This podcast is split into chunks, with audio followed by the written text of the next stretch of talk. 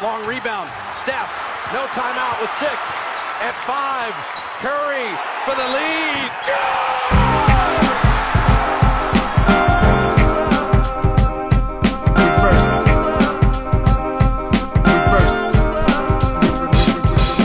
The game is a game.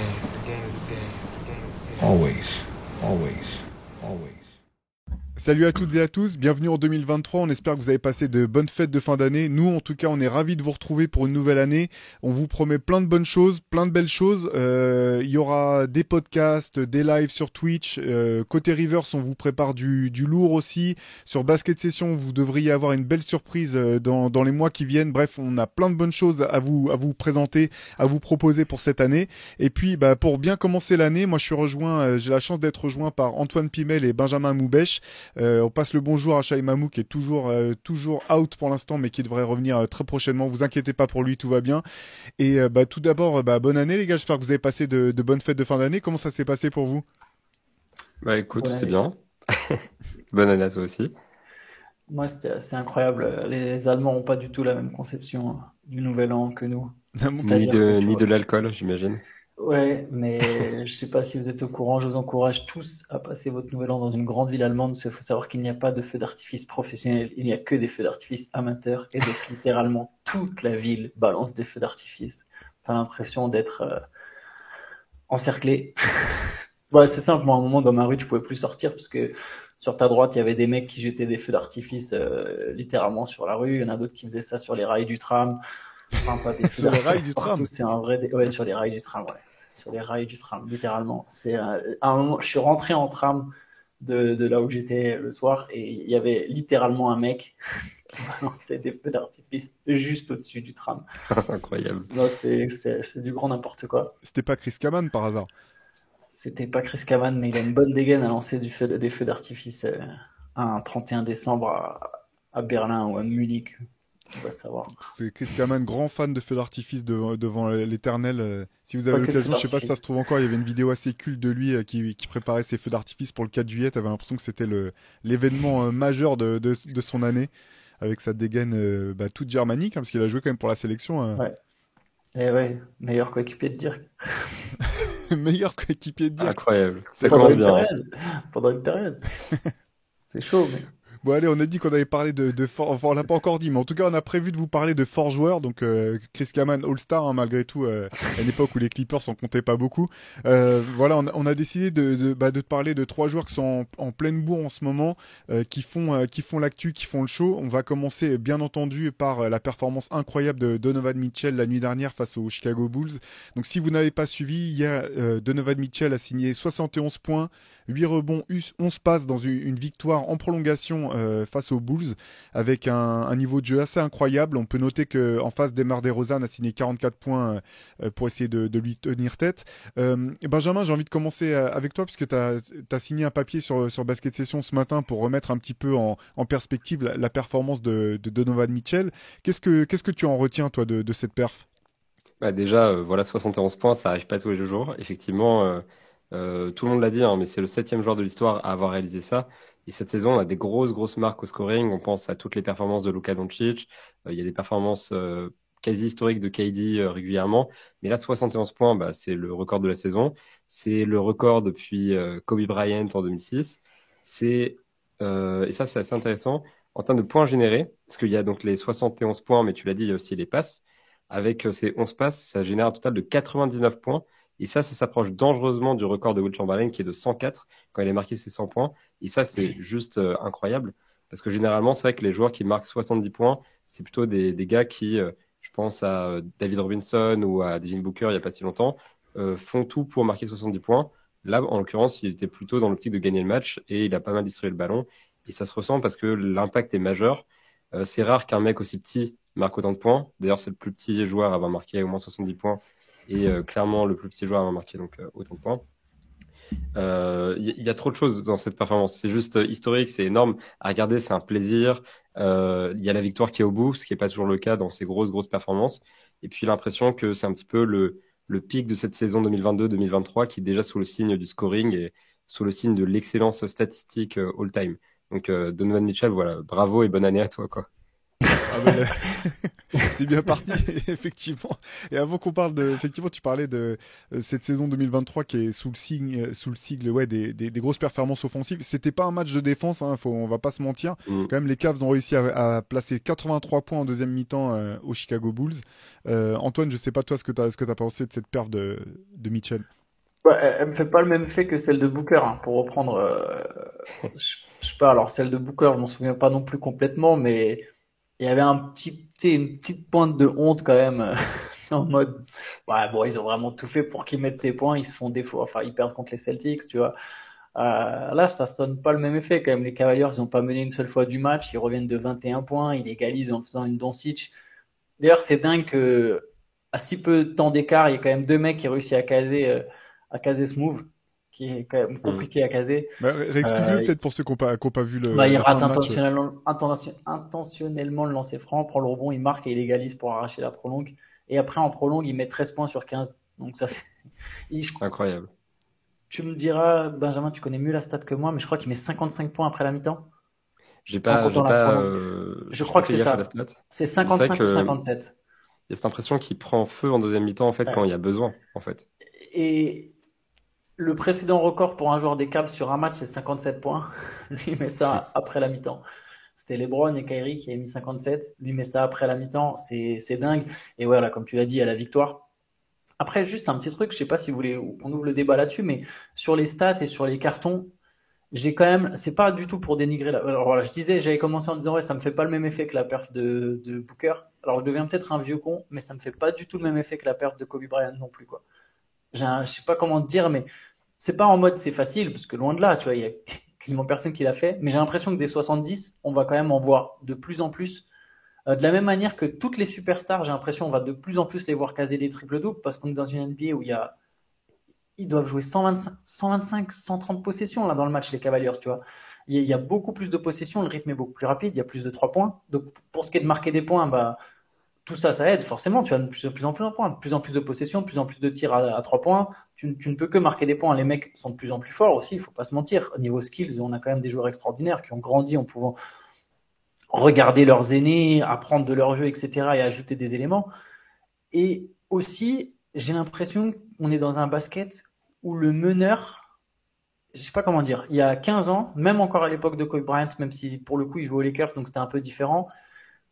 Mais si tu remontes 15, 20, 25 ans en arrière, le meneur avait quand même vachement la balle, quel que soit son niveau de jeu, quel que soit son statut offensif, le meneur avait quand même, je trouve, plus la mission d'organiser le jeu, même si effectivement on faisait tout pour que ça finisse par arriver à la superstar, le ballon, tu vois. Alors que là maintenant, j'ai l'impression que si tu es la superstar de ton équipe, quel que soit ton poste, c'est toi qui vas avoir la balle, c'est toi qui vas créer, quel que soit ton poste, ton profil, tu sois un Jokic, tu sois juste un scoreur, tu auras la balle et tu vas jouer des pick and roll et c'est toi qui auras toutes les créations en attaque. Et c'est ce qui se passe avec Mitchell. Au final, il a tous les ballons. Mitchell, il fait 11 passes, mais c'est bien, ça prouve qu'il n'a pas forcé, mais c'est pas un grand passeur, tu vois, Donovan Mitchell. Par contre, quand tu es une superstar, tous les ballons. Donc je me dis, si Mitchell il a mis 71 points, un Jamorant un jour il peut se rapprocher des 70, un Stephen Curry, je pense que si vraiment il voulait, il taperait les 70. Je me dis que les stars qui vont arriver, là, c'est les deux premiers noms qui me sont venus en tête, mais il y en a d'autres. Je me dis qu'on verra de plus en plus de stars claquer de plus en plus de points et c'est ce qui se passe plus ou moins. Je pense que Luka Doncic, sur un soir de folie, peut aller chercher 70 points aussi, en fait. Ouais, je partage ton avis pour Doncic, en tout cas, et pour certaines autres stars, c'est sûr. Moi, ce que j'ai trouvé impressionnant quand même dans la perf de Mitchell, on en parlait un petit peu juste avant de commencer le podcast avec Benjamin, c'est que j'ai pas eu le sentiment qu'il forçait, en fait. Il y a un moment où il prend feu, mais derrière, il finit à 22 sur 34 au tir. 7 sur 15 à 3 points, donc bien sûr c'est beaucoup de tirs, mais avec une aisance et une réussite assez incroyable. Et moi j'ai bien aimé le fait qu'il... En fait, jusqu'au bout, il a varié son jeu. En fait, il a attaqué le cercle, il a tiré de loin, il a pris des step back parfois, il a continué à donner des ballons. Voilà, même sur la fin, quand ils vont chercher la victoire, c'est aussi parce que il y a des moments où il a la présence d'esprit de trouver Jarrett Allen notamment sur deux fois qui va au panier, une fois sur alley-oop, je crois, et une autre fois une passe où il est dans la raquette pour sanctionner la défense. J'ai trouvé qu'il avait joué avec énormément de justesse et que parfois on a ces Là, je te rejoins, un gros score commence à prendre feu et on se dit, bon, bah voilà, maintenant, ils vont jouer uniquement pour lui, il va en mettre 50, il va en mettre 60 et puis après, tu regardes, limite, tu te demandes simplement où est-ce que ça va aller. Là, ce qui m'a plu, ce que j'ai trouvé particulier dans ce match-là, c'est que jusqu'à la fin du temps réglementaire, ils ont vraiment joué pour gagner, en fait. Et pas... Tu sens même que Mitchell, bon, il a le sentiment d'être en feu, d'être inarrêtable certainement, de voir le panier grand comme l'océan, mais il est vraiment concentré sur la victoire et sur l'action qui est folle quand même, faut revenir dessus là, le panier qu'il met pour arracher la prolongation. C'est vrai que Antoine, je te rejoins totalement, déjà c'était assez fou de voir Doncic sur 2 matchs de suite faire exprès de rater un lancer franc, le match contre les Knicks pour récupérer la balle et marquer, et le dernier match contre Houston, si je me trompe, non Houston, non j'ai un doute, cette nuit c'est Houston. Le match précédent, pardon, je mélange le match précédent où il jette la balle à nouveau contre les Spurs. Contre les Spurs, exactement. Cette fois-ci, pour que le chrono défile et que les Spurs puissent pas récupérer le ballon, demander un temps mort. Déjà, c'est assez rare de voir deux matchs qui suivent avec cette action-là. Et puis là, c'était fou de voir Mitchell qui fait exactement la même chose, qui jette le ballon contre le cercle, qui arrive à prendre le rebond, lâcher le ballon. Alors, c'était pas une claquette comme Doncic, mais c'était pas si loin que ça, quoi. Arriver à marquer pour arracher la prolongation. Ça dénote quand même un tempérament, un sang-froid et un sang-froid, je pense. Un sang-froid et une lucidité que parfois on ne retrouve pas chez les mecs qui commencent à mettre un carton extraordinaire où tu dis, bon, bah là, maintenant, il va prendre le tir de trop, il va forcer les 5 prochaines actions. J'ai trouvé qu'il avait réussi à laisser le jeu continuer à venir à lui. J'exagère peut-être un petit peu, mais pas loin, quoi, jusqu'au bout. Bah, c'est vrai que, de toute façon, on l'a tous dit, et j'appuie encore dessus, c'est pas forcé. Et la raison pour laquelle, je pense, Stephen Curry n'a jamais mis 70 points, parce que Steve Kerr a tendance à le sortir après 30 minutes de jeu s'il voit qu'il y a un blowout. Et les Warriors sont assez bons, en fait, pour ne jamais être dans cette situation dans laquelle étaient les Cavaliers cette nuit, où ils avaient besoin de ça, en fait. Et du coup, c'est bien d'avoir cette performance historique dans un cadre dans lequel on en a besoin. Parce qu'on cite Booker, parce que c'est le plus récent, en 2017. Booker et face aux Celtics, c'était juste du plaisir, c'était un petit peu de la vanité, c'était le petit bonbon pour la fin de saison de Booker. C'était sportif parce que les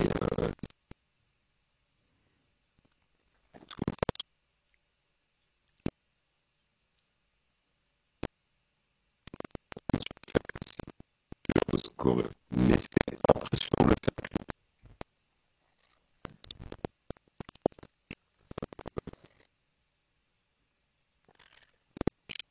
meilleur. Alors devant, tu as David Thompson qui a fait un match énorme, mais lui c'était une défaite. Tu as Wilt Chamberlain 2 fois qui est sur du 70%, mais c'est un pivot qui met tous ses tirs près du panier. Mais 64,7% dans un match dans lequel tu prends 15-3 points et dans lequel tu marques 71 points, c'est exceptionnel. En plus, il n'y a que 4 ballons perdus, c'est très peu de déchets. Et tu as vraiment l'impression que ce jeu, enfin son match, il est d'une propreté incroyable. Donc au-delà de vraiment cette marque 71 points, tu as vraiment cette impression que c'est un match parfait quasiment de la part de Donovan Mitchell. Donc c'est assez rassurant. Et même si on voit beaucoup de matchs à 70 points dans les prochaines années, je suis pas sûr qu'on en revoit beaucoup où le joueur l'a fait avec autant de facilité, avec autant de précision, avec autant de justesse que ce que Donovan Mitchell vient de faire cette nuit, où effectivement ça paraissait peut-être moins forcé que, c'est pas mon avis, mais ce que beaucoup voient quand ils voient Luka Doncic.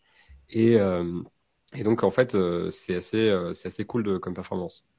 Et au final 7-3 points, c'est entre guillemets pas tant que ça pour un match à 70 points. Parce que si jamais on doit avoir d'autres matchs à 70, je pense que c'est plus quand tu te rapproches des 10-3 points. Et pour le coup, sur Clay, hier, il met 54. À la fin, il force un peu. Après, la situation est... Enfin, j'allais dire différente, non, c'est plus ou moins similaire, il y a des prolongations.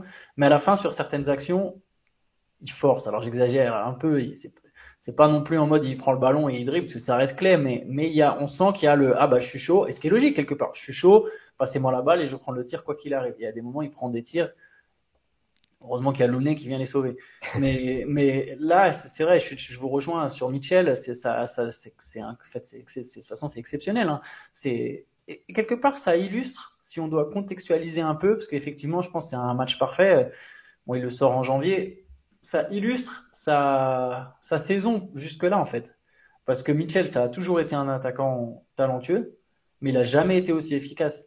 Et là, cette saison, il a 29 points par match. Bah, ça, bon, évidemment, les 71, ça t'aide à monter, mais je veux dire, c'est son meilleur total cette saison, de sa carrière, pardon.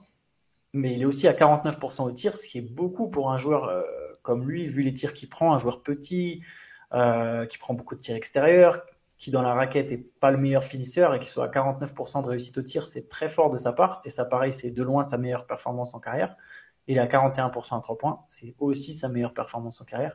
Donc je pense que ce match illustre bien l'espèce de, pas de renouveau, parce que c'est toujours le même joueur, mais d'évolution progressive de Donovan Mitchell depuis qu'il est aux Cavaliers.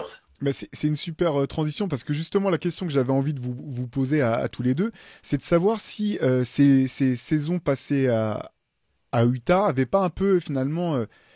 alors forcément ça a marqué la vision et la perception qu'on avait de ce joueur. On savait que c'était un joueur quand même, c'était pas simplement un joueur de stats. Le Jazz, on s'est parfois planté, enfin c'est souvent planté en play-off, du moins au vu de leurs espérances, mais en saignant quand même des grosses saisons régulières. C'est un joueur qui a été clutch aussi, qui a sorti des grosses perfs en play-off, donc je dis pas que ses stats étaient vides, mais j'ai l'impression un petit peu que finalement il y avait le poids du système à Utah était tellement omniprésent qu'on pouvait se poser la question de savoir est-ce que Donovan Mitchell est vraiment si fort que ça, est-ce qu'il bénéficie pas du système mis en place par Quinn Snyder. Et j'ai l'impression que finalement, ce trade aux Cavs, c'était vraiment la meilleure chose qui pouvait lui arriver à lui, parce qu'il est arrivé, on en avait parlé dès le moment du trade, dans une bonne équipe, en place, forte défensivement, avec une bonne assise collective, un bon coaching staff. Et finalement, j'ai l'impression que individuellement, ça lui permet, lui, de ressortir plus du lot, peut-être que ce n'était le cas à Utah. Est-ce que ça a fait évoluer la perception que vous aviez du joueur, ce qu'il fait depuis le début de la saison à Cleveland? Perso, j'avais déjà beaucoup d'estime pour lui à Utah, et j'étais un des défenseurs de Donovan Mitchell malgré tout, parce que je considère que ce qu'il faisait à Utah, c'est ce qu'il avait besoin de faire. Et en fait, ce qu'il fait à Cleveland, c'est ce qu'il a aussi besoin de faire, mais il a déjà besoin d'en faire moins. Et en plus, en fait, son rôle correspond mieux à l'équipe de manière générale, parce que avant, il jouait avec des joueurs beaucoup moins talentueux sur le plan offensif. Il n'y a pas de Darius Garland, par exemple, qui était sur le backcourt avec lui, et donc il a moins besoin d'organiser le jeu. Donc les passes de Mitchell sont de manière générale moins forcées, donc il a plus de justesse là-dessus. C'est pareil, il a des partenaires de pick and roll un peu plus variés, j'ai envie de dire, parce qu'il y a Jarrett Allen qui est là et qui impose des écrans très physiques. Evan Mobley le fait aussi, mais lui, il a un jeu différent dans son pick and roll. Et parfois, il joue une action à 3, parfois c'est des Garland, le terrain est plus écarté, les menaces sont partout. Donc en fait, ce système-là, il est parfait pour Mitchell. Donc moi, ma vision n'a pas changé de Mitchell, mais c'est vrai que quand je vois les Cavaliers, j'ai l'impression qu'il est comme un poisson dans l'eau et que c'est vraiment l'équipe qui lui correspond et qu'on assiste enfin en fait, à la quintessence de ce qu'est Mitchell. Un arrière-scoreur capable de distribuer le ballon, mais qui excelle surtout quand on lui laisse l'espace pour couper, pour mettre ses 3 points aussi, mais pas à outrance comme avec Quinn Snyder, mais en fait pour faire les bonnes actions. Et là, au Cavalier, où justement il y a beaucoup de joueurs talentueux qui ont tous besoin du ballon et où il y a un gestionnaire comme Darius Garland, on a l'impression, en tout cas moi j'ai l'impression, que tout le monde joue bien son rôle, et donc Donovan Mitchell. Et ça maximise le potentiel de ce qu'est Mitchell, et ça montre à tout le monde quel joueur il peut être au maximum. Alors peut-être qu'il progressera encore parce qu'il est jeune, mais j'ai envie de dire, je ne suis pas sûr qu'il ait un jour une meilleure équipe que les Cavaliers, parce qu'elle lui correspond en tout point, offensivement, défensivement, ça marche parfaitement. Et je suis très heureux de voir enfin le joueur s'épanouir dans une équipe qui lui va si bien, et dans une équipe collective, là où au Jazz, effectivement, tout était tellement centré autour de lui, et il faisait tellement tout seul, notamment dans la campagne de play-off de la bulle, qu'offensivement, on avait l'impression qu'il forçait les choses. Alors là, ça fait du bien de le voir dans ce système-là, et je pense que ça lui correspond vraiment. Disons qu'il est en Garland le joueur que le Jazz a essayé d'avoir avec Conley, mais Conley était déjà trop sur le tard. Après, moi je pense que je suis d'accord avec ce que tu as dit, je pense aussi qu'il y a quand même un changement d'attitude de sa part. Après là, c'est difficile à analyser, mais il y avait un papier notamment sur ESPN là ce matin de Brian Windhorst qui expliquait que Donovan Mitchell s'est aussi, entre guillemets, remis en question. C'était un peu le message, on va dire... C'était pas dit noir sur blanc, mais c'était le message que tu pouvais comprendre de l'article, que lui aussi s'est mis un peu remis en question sur son attitude après les échecs en play-off, et que du coup, quelque part, Cleveland, il est aussi sans doute arrivé avec une autre mentalité, avec d'autres intentions, et que ça aide, même si après, je suis d'accord avec toi, jouer avec Garland, ça se voit qu'il s'éclate. Je pense que c'est un mix de plein de choses. Maintenant, ta question, Théo, moi, elle m'amène un peu sur une autre question, c'est 71 points, c'est très bien, c'est exceptionnel, on manque de mots. Mais c'est quoi la suite en fait ? est-ce que moi, pour vraiment changer mon regard sur Donovan Mitchell, est-ce que là, parce que Donovan Mitchell a mis 71 points, je me dis que Donovan Mitchell peut mener les Cavaliers au titre? Moi, la réponse, elle est non. Après, ça ne veut pas dire que ce n'est pas un bon joueur, que ce n'est pas un très bon joueur, que ce n'est pas un excellent joueur. Juste, je pense que marquer plein de points ne le met pas, à mes yeux, dans la catégorie d'un Jason Tatum. Est-ce que, tu vois, d'un Giannis Antetokounmpo, est-ce qu'il peut jouer, là, contre les Bucks, sur une série de playoffs? Et Donovan Mitchell, il peut mettre ses points en playoffs, aucun doute là-dessus. Mais est-ce qu'il peut à la fois tenir tête à Giannis, yeux dans les yeux, sur toute une série, donc individuellement parlant, tout en ayant le rayonnement collectif d'une superstar comme Giannis, même comme Kevin Durant, comme Jason Tatum, comme Stephen Curry. Et ça, moi, je ne suis pas prêt à le mettre dans cette catégorie. Et la performance d'aujourd'hui, elle ne change rien, entre guillemets, pour moi. Ça restera toujours dans l'histoire de la NBA parce qu'il a mis 71 points et ça sera toujours une performance historique. Je pense que pour vraiment basculer dans une autre catégorie, c'est-à-dire là, il est passé dans une autre catégorie statistique, mais pour passer dans une autre catégorie en termes d'impact, de rayonnement, je pense qu'il faut qu'il mène les Cavaliers loin en play-off, au-delà du deuxième tour, et ça veut dire répéter les exploits, série après série, pas juste sur le premier tour, pas juste sur le deuxième tour, vraiment série après série, ce qu'il n'a pas encore fait, parce qu'il a fait des très belles perfs en play-off, c'est vrai, mais il n'a jamais fait sur toute une campagne de play-off. Il a la campagne de la bulle où il est très bon au premier tour, moins au deuxième, peut-être que je m'emmène les pinceaux sur les années, mais il y a des... Après, il n'a jamais été mauvais, hein, par contre, hein. Mais... Tu vois, il n'y a pas un truc où une campagne de play-off de champion. Tu vois, Kawhi Leonard, en 2019, il fait une campagne de play-off. C'est monstrueux. Après, là, c'est injuste. Hein, je le compare au meilleur joueur de la Ligue. Ouais, c'est ça, voilà, bien sûr, c'est injuste. C'est volontairement injuste. C'est pour dire il n'est pas encore à ce cap. Il n'est pas encore à ce stade. Ça ne veut pas dire qu'il est mauvais. Il est dans le top 20 de la NBA, tu vois. Mais je ne le vois pas encore là. Je ne le vois pas encore là. Et je pense que maintenant, la vraie question, c'est de savoir est-ce qu'il peut atteindre là ? Parce que ça soit un All-Star, un multiple All-Star, un joueur qui peut claquer des perfs, un joueur qui peut être le meilleur joueur d'une bonne équipe de play-off, on n'a aucun doute là-dessus. Je pense que le prochain défi, je me permets d'aller du coup une étape plus loin, c'est est-ce qu'il peut intégrer ce groupe ? Et ça, on aura la réponse dans 1 an, 2 ans, ou 3 ans, 4 ans, qui sait. Mais c'est ça maintenant que j'attends de Donovan Mitchell. Est-ce qu'il est capable de faire ça ? Mais c'est vrai que...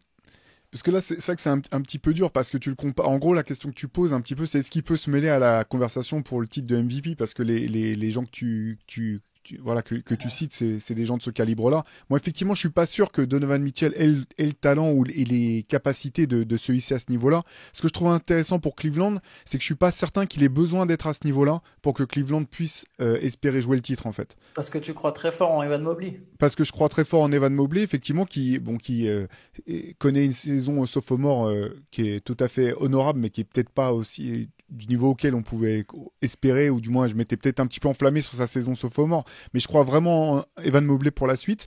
Je crois aussi à ce groupe des Cavs, en fait, parce qu'en fait avec Darius Garland, il a quand même un très très bon second joueur. C'est même dur de savoir, enfin d'un match sur l'autre, l'un ou l'autre peuvent prendre l'ascendant. Ouais. Moi je trouve que leur complémentarité, elle est magnifique.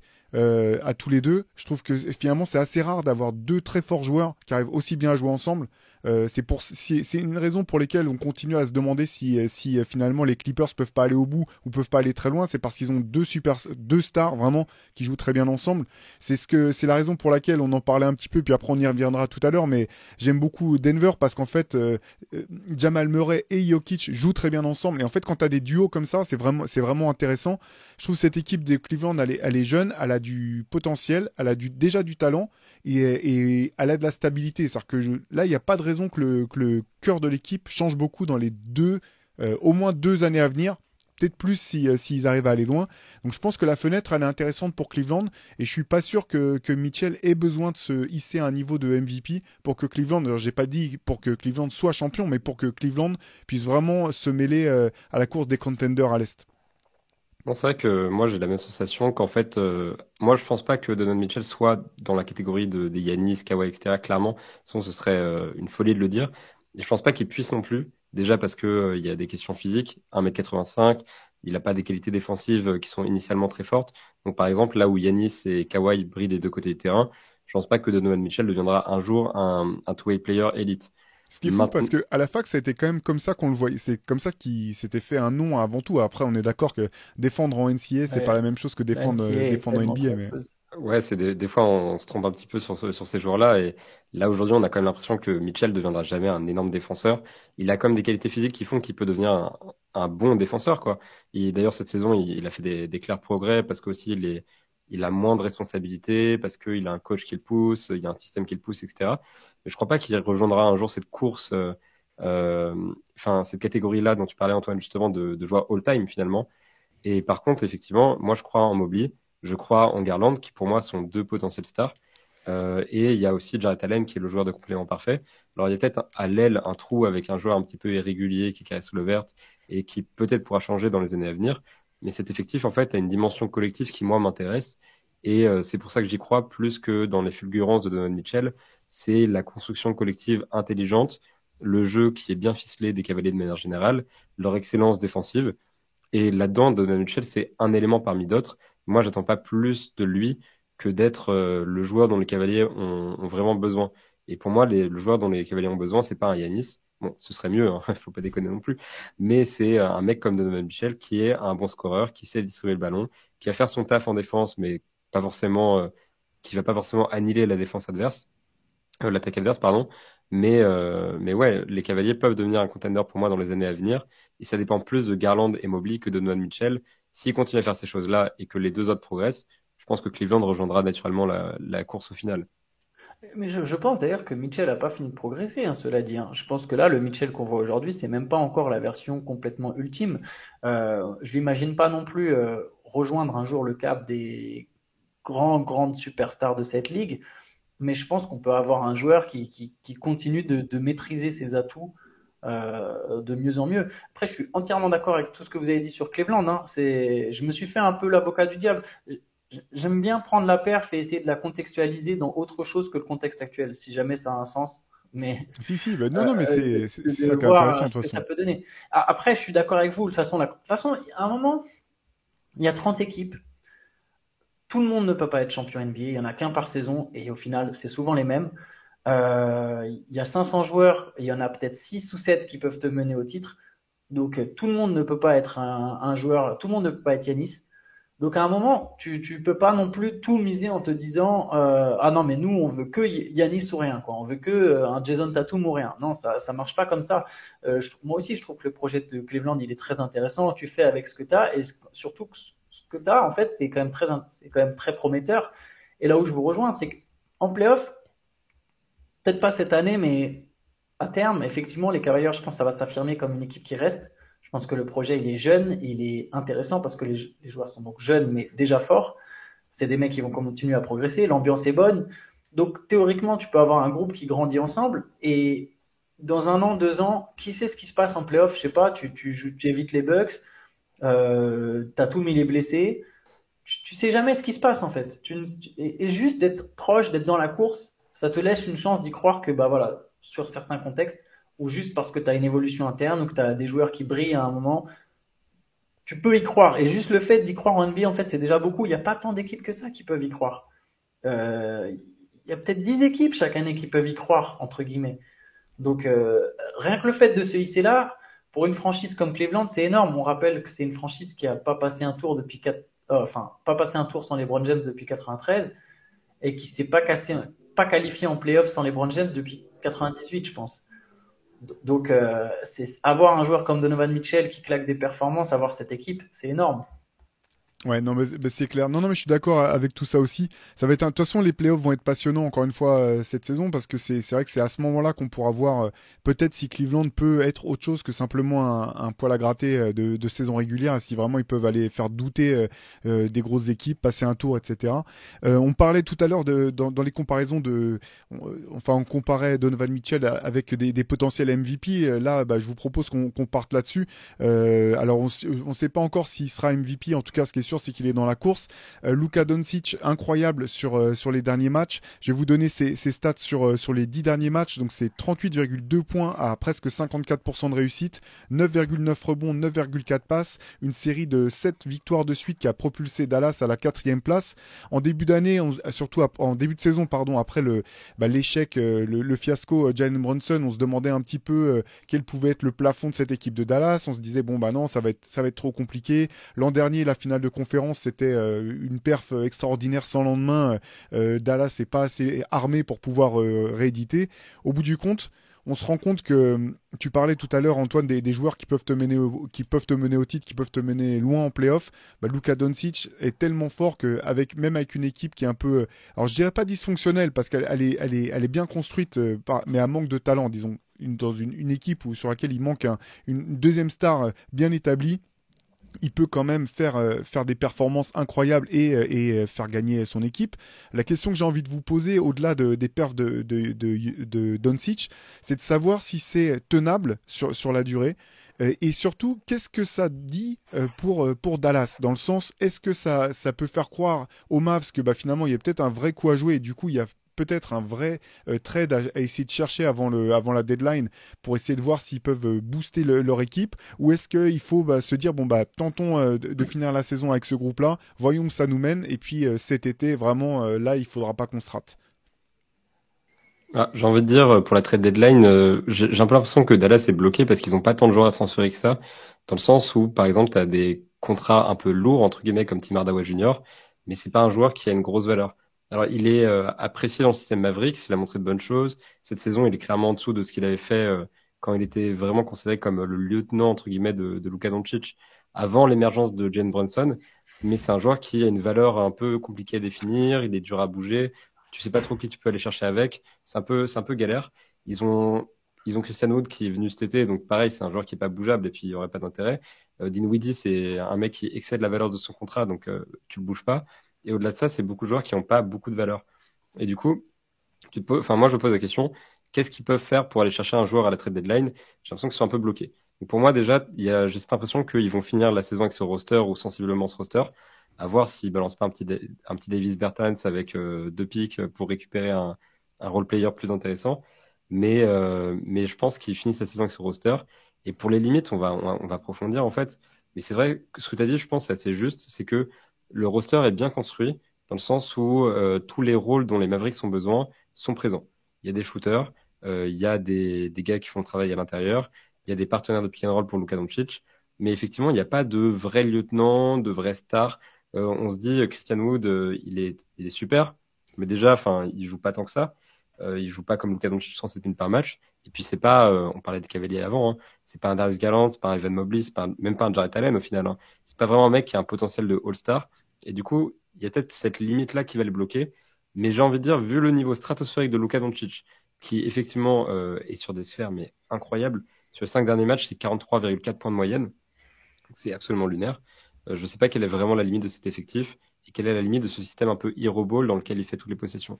Donc, on va vraiment approfondir, mais pour moi, c'est très difficile de savoir où Dallas va cet été et jusqu'où ils peuvent aller cette saison déjà. Quand tu dis, quand Théo, tu dis...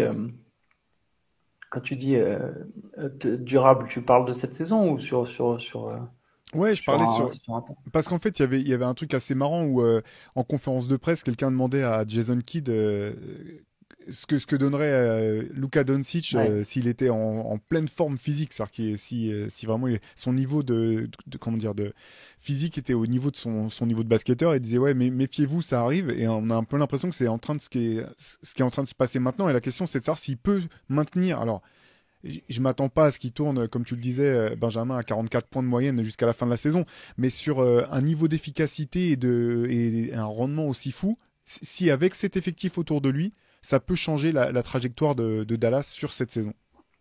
Alors dans ce cas, moi ce qu'a dit l'analyse de Benjamin sur l'effectif est très juste. Tu peux pas trop cet effectif, j'ai l'impression que tu peux le renforcer à la marge. Tu peux tenter un coup avec un peu de chance à la deadline sur de la marge, sur ton 4e, 5e homme peut-être. T'as même un peu plus de chances de te renforcer. C'est même peut-être presque plus crédible de te dire que tu arriveras à te renforcer plutôt sur ton banc via un buyout ou pareil un transfert à la marge. Mais c'est une équipe qui n'a pas de pic, qui a un paquet de role-players, ni vraiment jeunes, à part un ou deux, ni vraiment spécialistes. Tim Hardaway Jr. a un contrat trop gros pour ce qu'il apporte aujourd'hui après ses blessures. C'est très dur de se renforcer, donc je pense que de toute façon, ils n'ont pas vraiment le choix pour cette saison en réalité. Maintenant, est-ce que ça peut tenir ?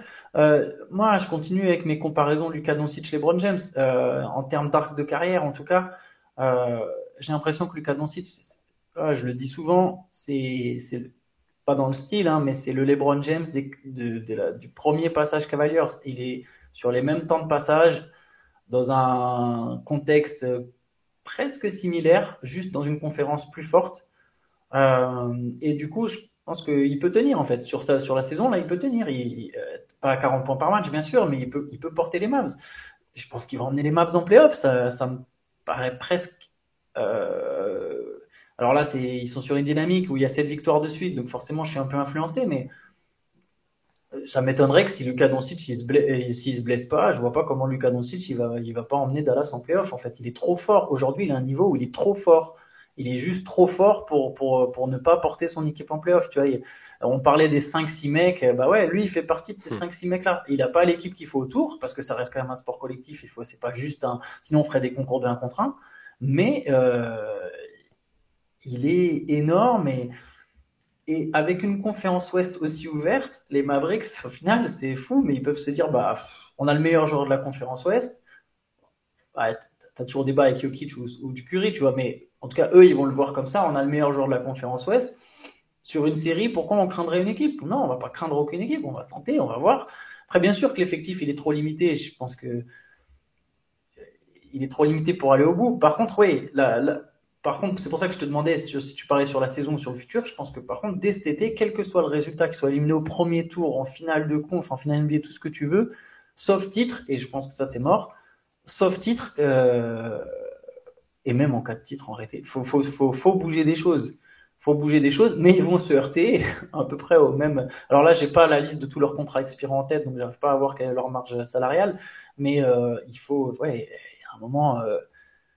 S'ils veulent pas qu'on suit justement, si on reste sur cette comparaison LeBron, s'ils veulent pas qu'à un moment il y ait un decision 3.0, faut que Luka Doncic il ait d'autres, un vrai gros joueur autour de lui.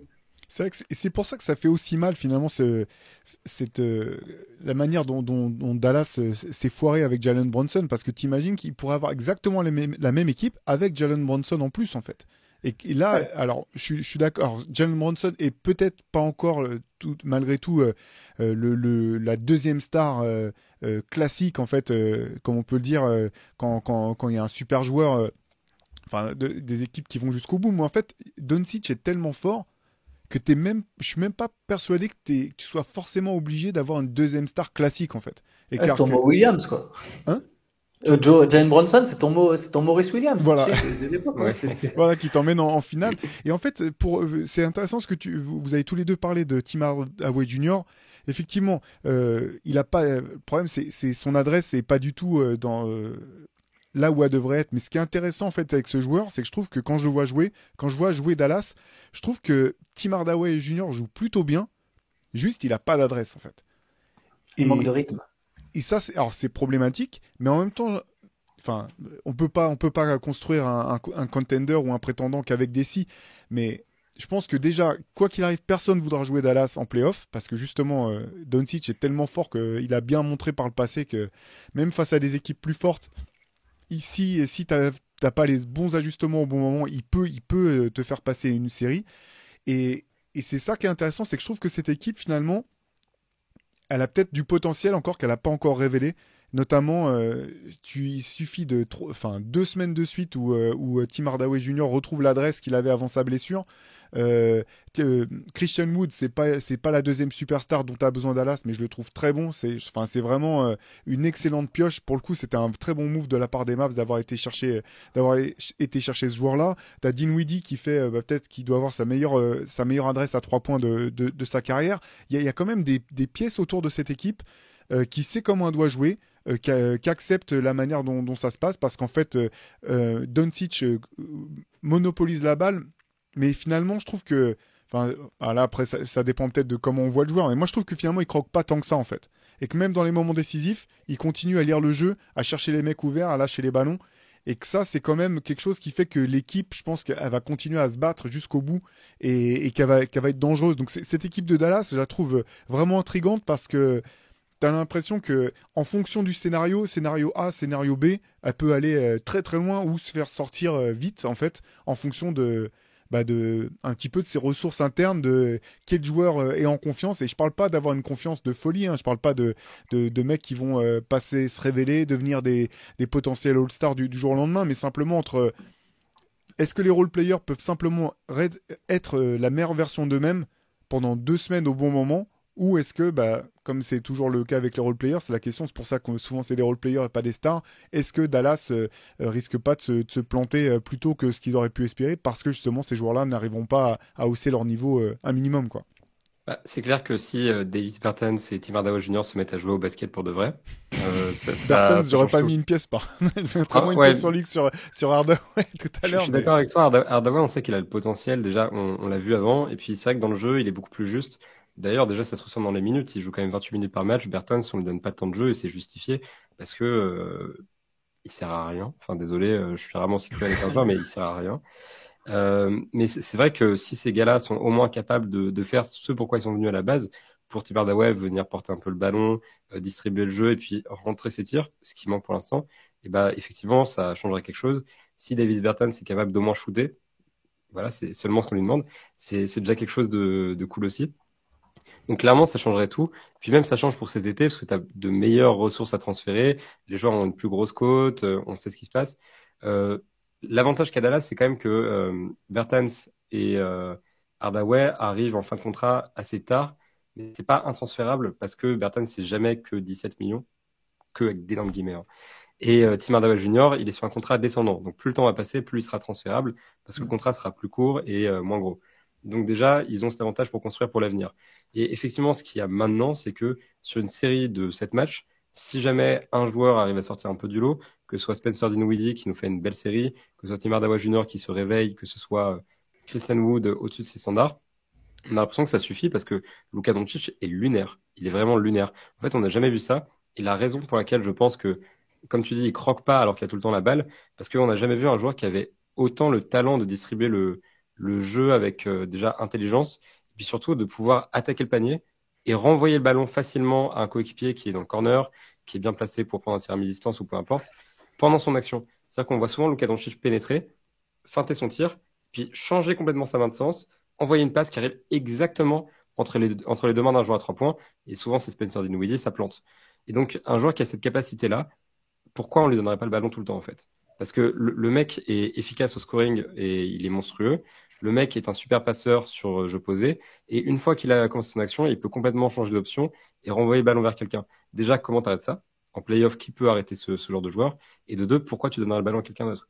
Donc effectivement, Dallas a ce truc un peu particulier où un joueur suffit à apporter des résultats et où un joueur qui va step up peut tout changer, notamment sur le jeu, mais aussi sur la stratégie de l'équipe dans sa construction. Donc, j'ai envie de dire, il y a des vrais motifs d'espoir à Dallas parce qu'il suffit de pas grand-chose pour allumer la mèche et aller loin en play-off. Je pense qu'une finale de conférence est réaliste pour eux. Le titre, ça l'est pas. Mais une finale de conférence est réaliste parce qu'ils peuvent faire leur trou sur des affaires de chance, en fait. Non, après, faut... ça marche tant qu'ils ont que Luka, quoi. Mmh. Mais après, on peut aussi le voir exactement comme ça. C'est vrai, on peut se dire... Tu vois, c'est comme quand Kobe Bryant il prend un tir et qu'il te dit ouais mais en même temps je veux pas passer la balle à Splash Parker, tu vois, la meilleure option c'est que je tire. Alors Doncic c'est pas le même style hein, bien sûr. Ils ont Josh Green que je trouve intéressant, le jeune de 22 ou 23 ans qui lui met ses tirs à 3 points. Carrément. Mais il est excellent vraiment. Ouais. Alors voilà, vous voyez les jeunes potentiellement, alors, on associe toujours aux jeunes. Évolution, progrès, donc en tout cas c'est un joueur qui va progresser, donc il y a quand même des motifs d'espoir, mais ouais, je peux pas me défaire de cette comparaison, tu vois, avec LeBron qui pareil avait énormément le ballon et tout en étant un excellent passeur, mais à un moment il faut d'autres choses quoi pour vraiment décoller, je pense. Après moi j'ai vraiment cette sensation qu'on n'a jamais vu un passeur comme Doncic dans l'histoire de l'NBA, dans le sens où vraiment c'est vraiment cette capacité de transformer les tentatives de tir en passes décisives très précises qui le rend vraiment particulier. Et puis c'est vraiment un joueur très intelligent, très technique, qui fait vraiment... On le comparait beaucoup à James Harden avant, par exemple. Et James Harden, c'est vrai que c'est un joueur qui avait tendance à mettre ses 30 points, et des fois à mettre 10 passes. Il a des saisons qui a... Mais c'est vrai que voilà, c'est un passeur, c'est un organisateur qui est très bon, James Harden, mais c'est pas le même niveau. En fait, les passes sont pas les mêmes, les passes sont pas aussi précises, elles sont pas aussi créatives, elles sont pas aussi inattendues. Et là où je vois la différence entre LeBron ou les autres et Doncic, parce que Doncic, c'est peut-être un des joueurs les plus imprévisibles de l'histoire de l'NBA, parce qu'il a trop d'options, il a trop de cordes à son arc, et qu'il est trop polyvalent. Donc j'ai envie de dire, on n'a jamais trop vu ça actuellement, donc je ne sais pas à quoi m'attendre. C'est pour ça que j'ai l'impression que l'équipe a un plafond démesuré et un plancher peut-être un peu bas, parce que si jamais les autres joueurs autour font rien, qu'est-ce qui se passe? Si jamais Luka déjoue, c'est aussi possible, qu'est-ce qui se passe? Parce qu'il a des nuits où il tire avec moins de précision, où il est moins dans le match, où défensivement il n'est pas suffisamment efficace. Voilà, on a ces risques-là, mais le plafond est tellement haut à cause de cette capacité à distribuer le jeu et à créer les opportunités en permanence. En fait, ce qui est là où je te rejoins sur la spécificité de Doncic, c'est quelque chose sur lequel un de nos intervenants, Chris Oliver, avait mis le doigt dans notre MOOC spécial Playmaker, c'est qu'il a cette capacité à jouer en isolation et à transformer un jeu en isolation qui part de l'extérieur en jeu posté, en fait. Parce que avec son faux rythme, sa lenteur, ça lui permet d'être en contrôle du début à la fin de l'action, et ce fait qu'il n'est jamais emporté par son élan, il n'est jamais pris par le fait d'aller trop vite pour pouvoir changer de décision, ce fait qu'il est même s'il joue en isolation beaucoup, mais en fait il est en lecture permanente jusqu'à la fin, et c'est ce que tu viens de dire, Benjamin, qui m'y a fait penser, et tu as tout à fait raison, les moments où il pénètre, et jusqu'à la fin du lay-up, tu crois que ça va être un lay-up, et finalement ça se transforme en passe, parce que jusqu'à la dernière seconde, il a la capacité de s'adapter à ce que la défense est en train de faire.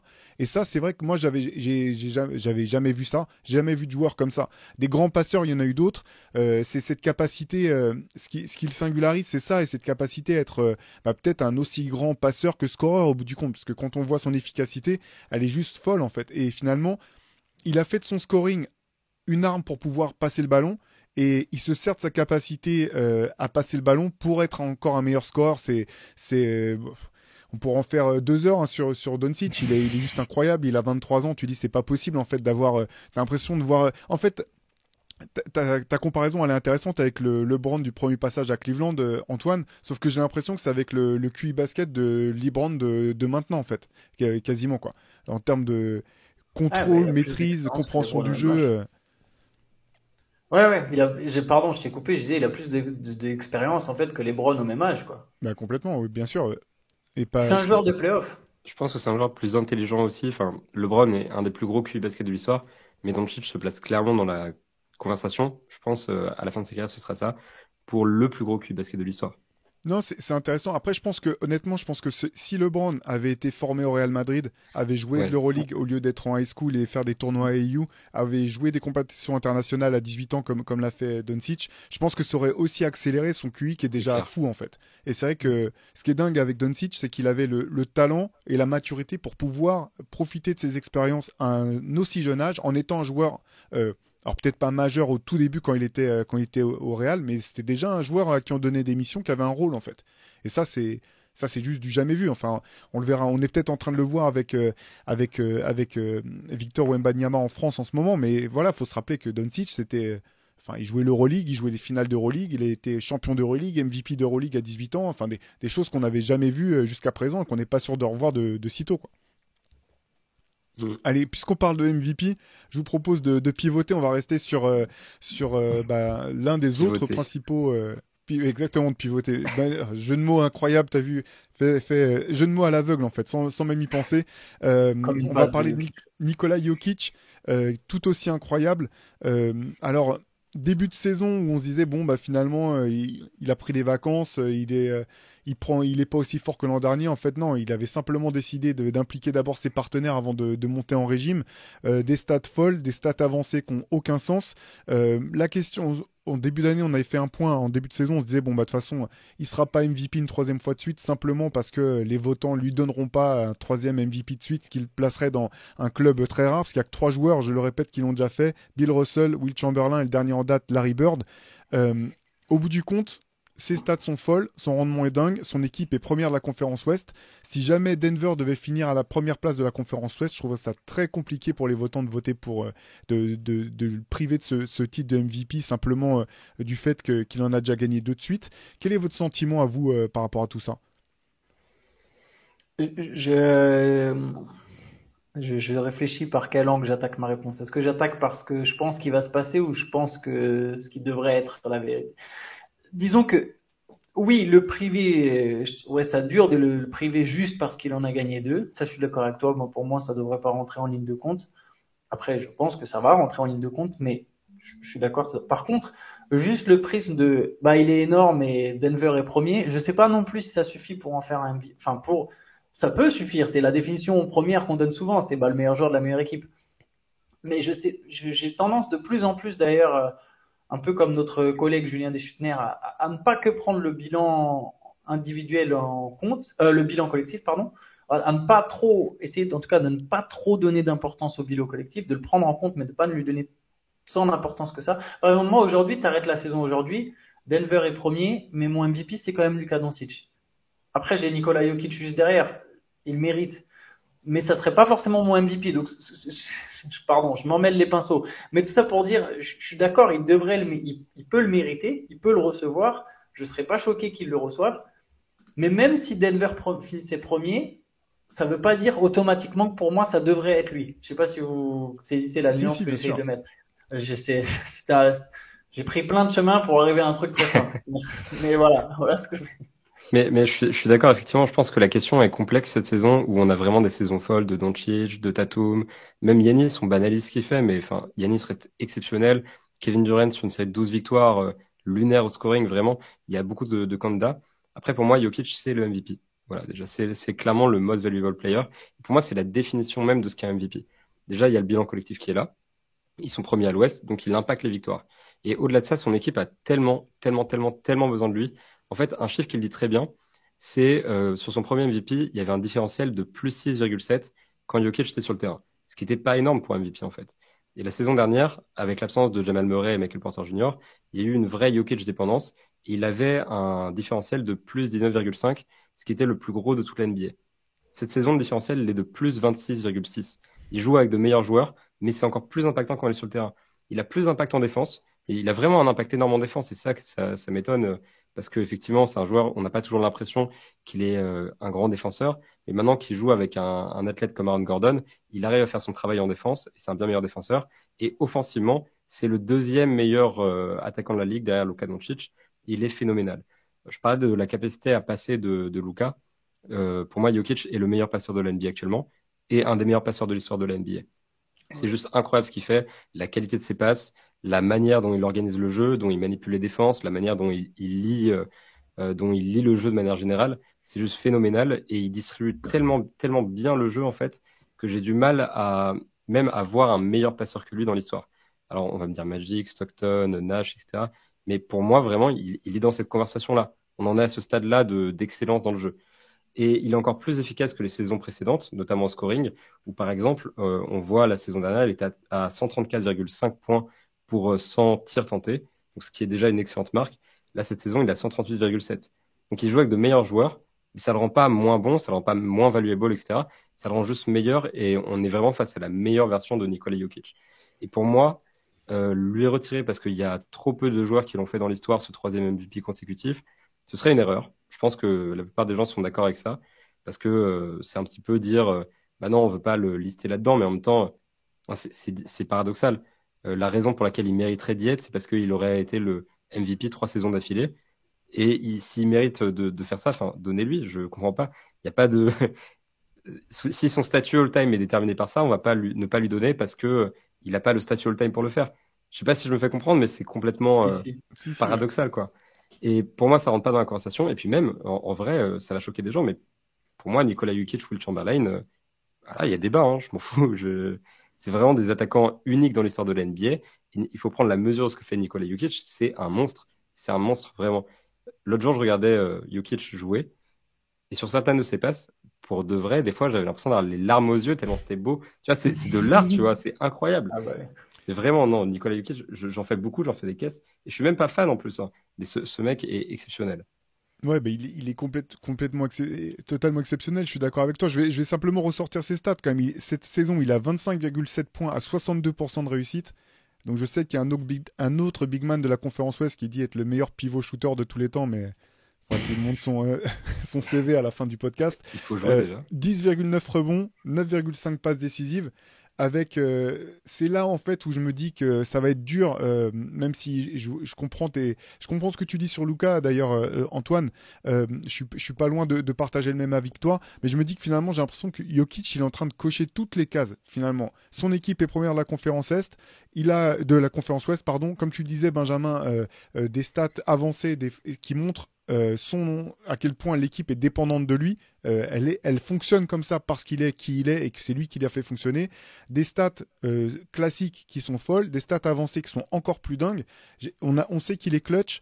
On sait qu'il peut faire gagner le match de 15 façons différentes, que ce soit en scorant, en passant, en prenant des rebonds, l'interception même s'il le faut.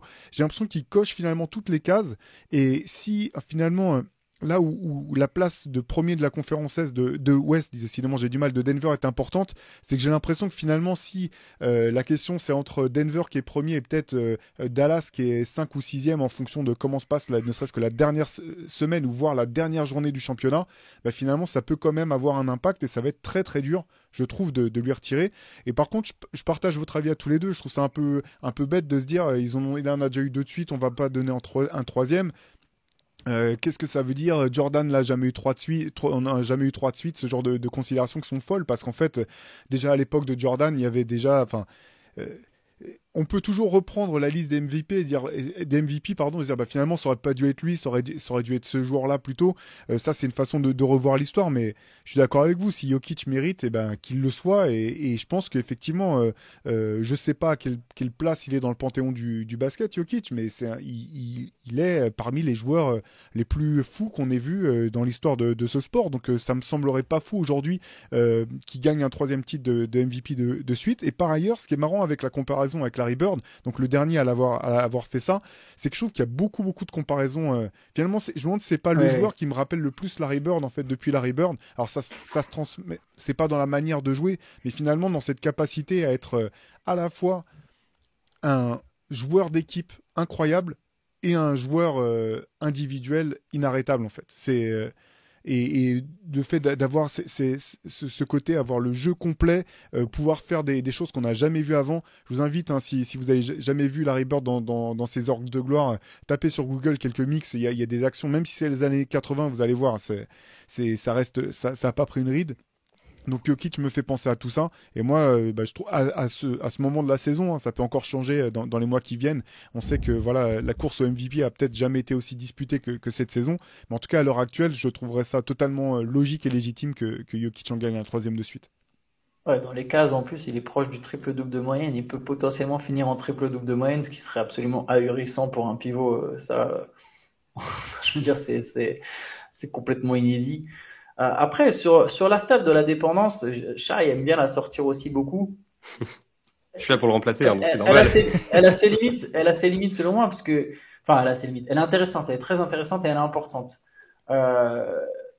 Mais quid de Doncic, tu vois, en fait. Parce que t'enlèves Jokic aux Nuggets, c'est moche, hein. Mais ça sera jamais aussi horrible que les Mavericks sans Luka Doncic. Je sais même pas si vous êtes prêts à imaginer les Mavericks sans Luka Doncic sur cette saison. Surtout que le plus, donc c'est la différence entre ce que ton équipe fait quand t'es là et quand t'es pas là. Donc, grosso modo, entre tes titulaires et ton banc, souvent, selon les rotations qu'utilise ton coach. Et si t'as un meilleur 5 majeur, enfin, si t'as un très bon 5 majeur, ton différentiel va forcément être haut, en fait. Alors que Luka Doncic, non seulement il aura sans doute un truc positif, je te dis pas qu'il a plus 26, je le connais pas la stat. C'est plus 11,8 pour un fait. Ouais, mais il joue avec un 5 qui est déjà nettement moins fort. Un 5 avec lequel tu vas pas taper des 35 tu vois, pendant les 10 premières minutes du match. Tu vois. En vrai, je suis assez d'accord avec ça. Après, une des différences majeures pour moi, c'est l'impact défensif. Là où Jokic a un vrai impact défensif et où il est vraiment utile à son équipe de ce côté du terrain, Luka, il le fait pas. Parce que je pense que déjà, enfin, c'est clair d'ailleurs, il a plus de responsabilités. C'est le joueur le plus responsabilisé de la ligue en attaque aujourd'hui. Donc, il n'a pas trop le loisir de trop s'intéresser à la défense, j'ai envie de dire. Mais en même temps, ça compte. En fait, il y a ça aussi. C'est que Doncic a un impact offensif sur son équipe qui est assez similaire à celui de Jokic sur le plan offensif. Sans doute supérieur, parce que c'est l'alpha et l'oméga des Mavericks. Là où, effectivement, Jokic peut se reposer sur Porter Jr.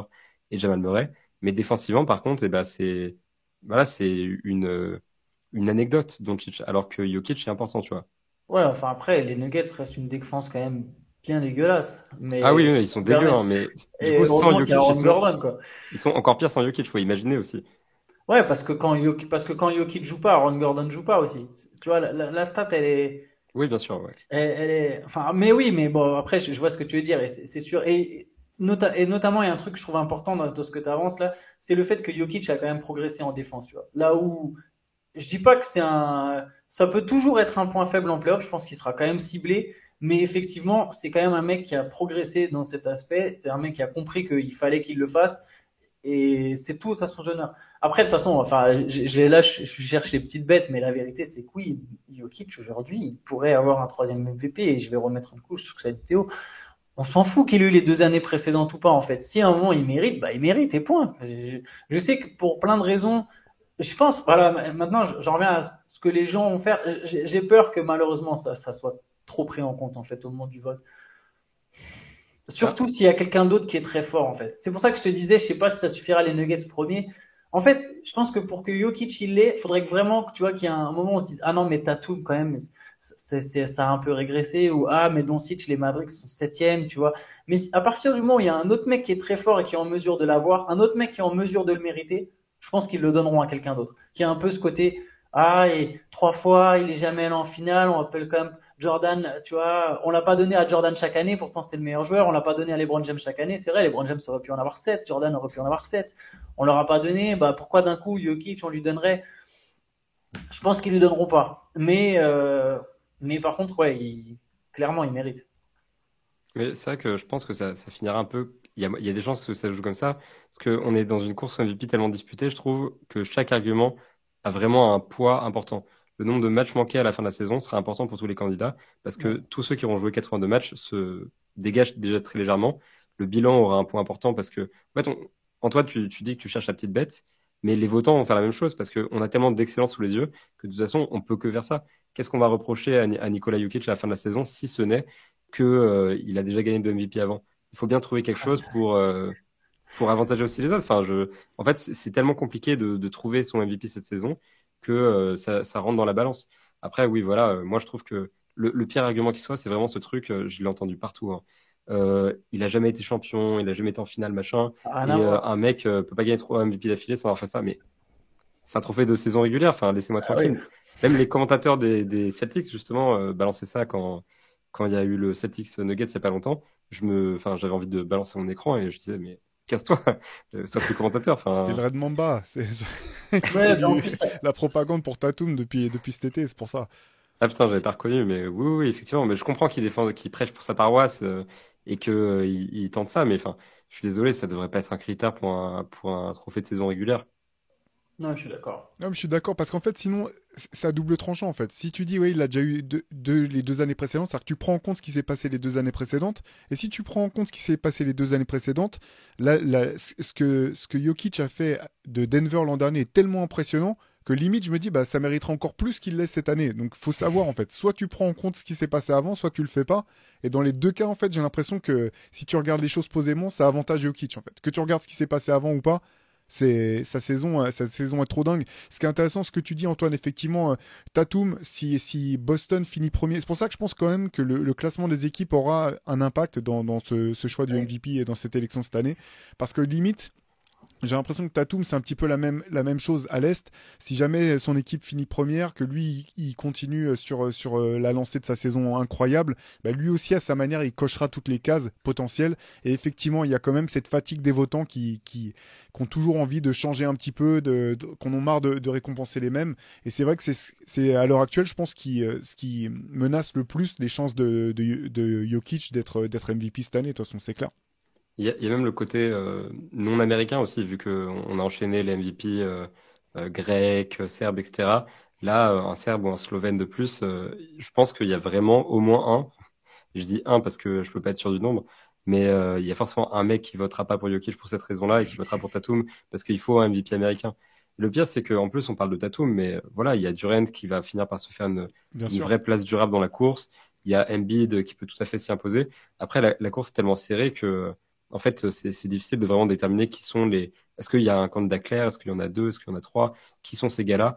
Mitchell, en temps normal, devrait être dans la course MVP. Mais cette saison... On parlait de Booker, il y a Curry qu'on est sorti parce qu'il va avoir raté trop de matchs, quoi qu'il arrive, du côté des Warriors. Mais c'est vrai que cette année, c'est juste incroyable le niveau des candidats. Et Giannis sera peut-être pas dans le top 3 pour le classement MVP. Mais oui. Alors que sur plein de saisons, ses perfs te donnent le MVP, en fait. C'est te dire le niveau des mecs en ce moment encore. Kevin Durant ne sera peut-être pas dans le top 3 non plus. Ouais, encore, les Nets remontent beaucoup, il faudrait voir à la fin de la saison. Mais pour tous ces mecs, c'est vrai qu'il y a un phénomène de banalisation un petit peu. C'est-à-dire que maintenant, Jokic, qui fasse 10 passes en tant que pivot, pour son premier MVP, les gens étaient sous le choc. Waouh, il redéfinit ce que c'est le poste de pivot. Bah, en fait, vu que c'est déjà fait, c'est vrai que ça compte moins. Et pour Giannis, typiquement, sur sa première saison MVP, on est en mode... Comment un mec peut être aussi fort des deux côtés du terrain et avoir un tel impact, avoir un corps comme ça et bouger de cette manière. Enfin, il y avait un peu l'aspect surprise. Pour Durant, c'est pareil, ça s'estompe. On sait qu'il y a Kevin Durant, donc il ne nous surprend plus. Et j'ai l'impression que c'est un truc qui compte dans le débat public. Je ne sais pas si ça compte pour les votants, mais sur Twitter, j'ai envie de dire, sur la place, là où les débats ont lieu avec Thierry Normandie et la crème de la crème, et ces choses-là comptent en fait. La surprise compte. Et la surprise cette saison, c'est un peu Luka Doncic, parce qu'il est meilleur que jamais, il progresse d'année en année, et on ne s'est jamais vraiment habitué à son style si créatif. Après, voilà, juste pour Giannis, c'est vrai que cette saison, il est un peu en dessous offensivement. Je ne pensais pas à ce point, mais je regarde, il a 117,9 points pour s'en tenter, ce qui est beaucoup moins que les dernières saisons, et ce qui est plutôt dans le tiers inférieur de la Ligue. Alors que il est quand même à 32 points par match. Ouais, bien sûr, il est beaucoup moins efficace que les saisons dernières. Il est plutôt en bas, en fait, dans les joueurs de la Ligue sur son poste. Après, si tu regardes sur cette stat-là, Gobert, il est tout en haut, hein. Ça veut pas tout dire. Oui, parce que si tu te prends plus de tirs près du panier, forcément, t'as un plus haut pourcentage, et derrière, t'as en nombre de possessions... Mais Giannis, il est, je pense, moins efficace parce qu'il joue moins avec ses lieutenants, en fait. Holiday a manqué des matchs, Chris Middleton a manqué des matchs. Il était obligé de se... Après, ça reste un mec qui met 32 points, 5 passes et qui a plus de 50% de tir. Mais, alors, j'ai plus son pourcentage exact des années précédentes, mais oui, il est sans doute moins adroit. Là, il est à 53. Il est sans doute moins adroit que lors de ses saisons MVP. Enfin bon, ça reste un monstre, hein. De toute façon, cette course, ça va être folle peut-être jusqu'à la dernière journée même du championnat. Donc, on va continuer à suivre ça avec intérêt. Sur Basket Session, de toute façon, comme vous le savez, vous retrouvez tout ce qui concerne l'actualité brûlante du basket. On vous encourage, si vous manque des MOOC Reverse, à aller...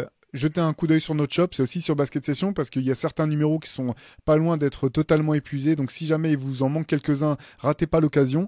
Et puis nous, on vous donne rendez-vous la semaine prochaine avec plaisir pour un nouvel épisode du podcast. Alors peut-être cette fois avec Shai Mamou, ça fait 3 fois que je l'annonce et puis finalement il est jamais là, donc on verra. Ça sera en tout cas avec grand plaisir qu'on te retrouvera, Benjamin, très prochainement. On rappelle qu'on peut te retrouver dans le podcast Le Carton, et puis sur l'analyste autre part, et puis sinon sur Basket Session bien sûr. Voilà, bref, tu sais que la porte est ouverte, tu viens quand tu veux. On vous souhaite de passer une bonne journée, on vous dit à très vite. Ciao. Ciao.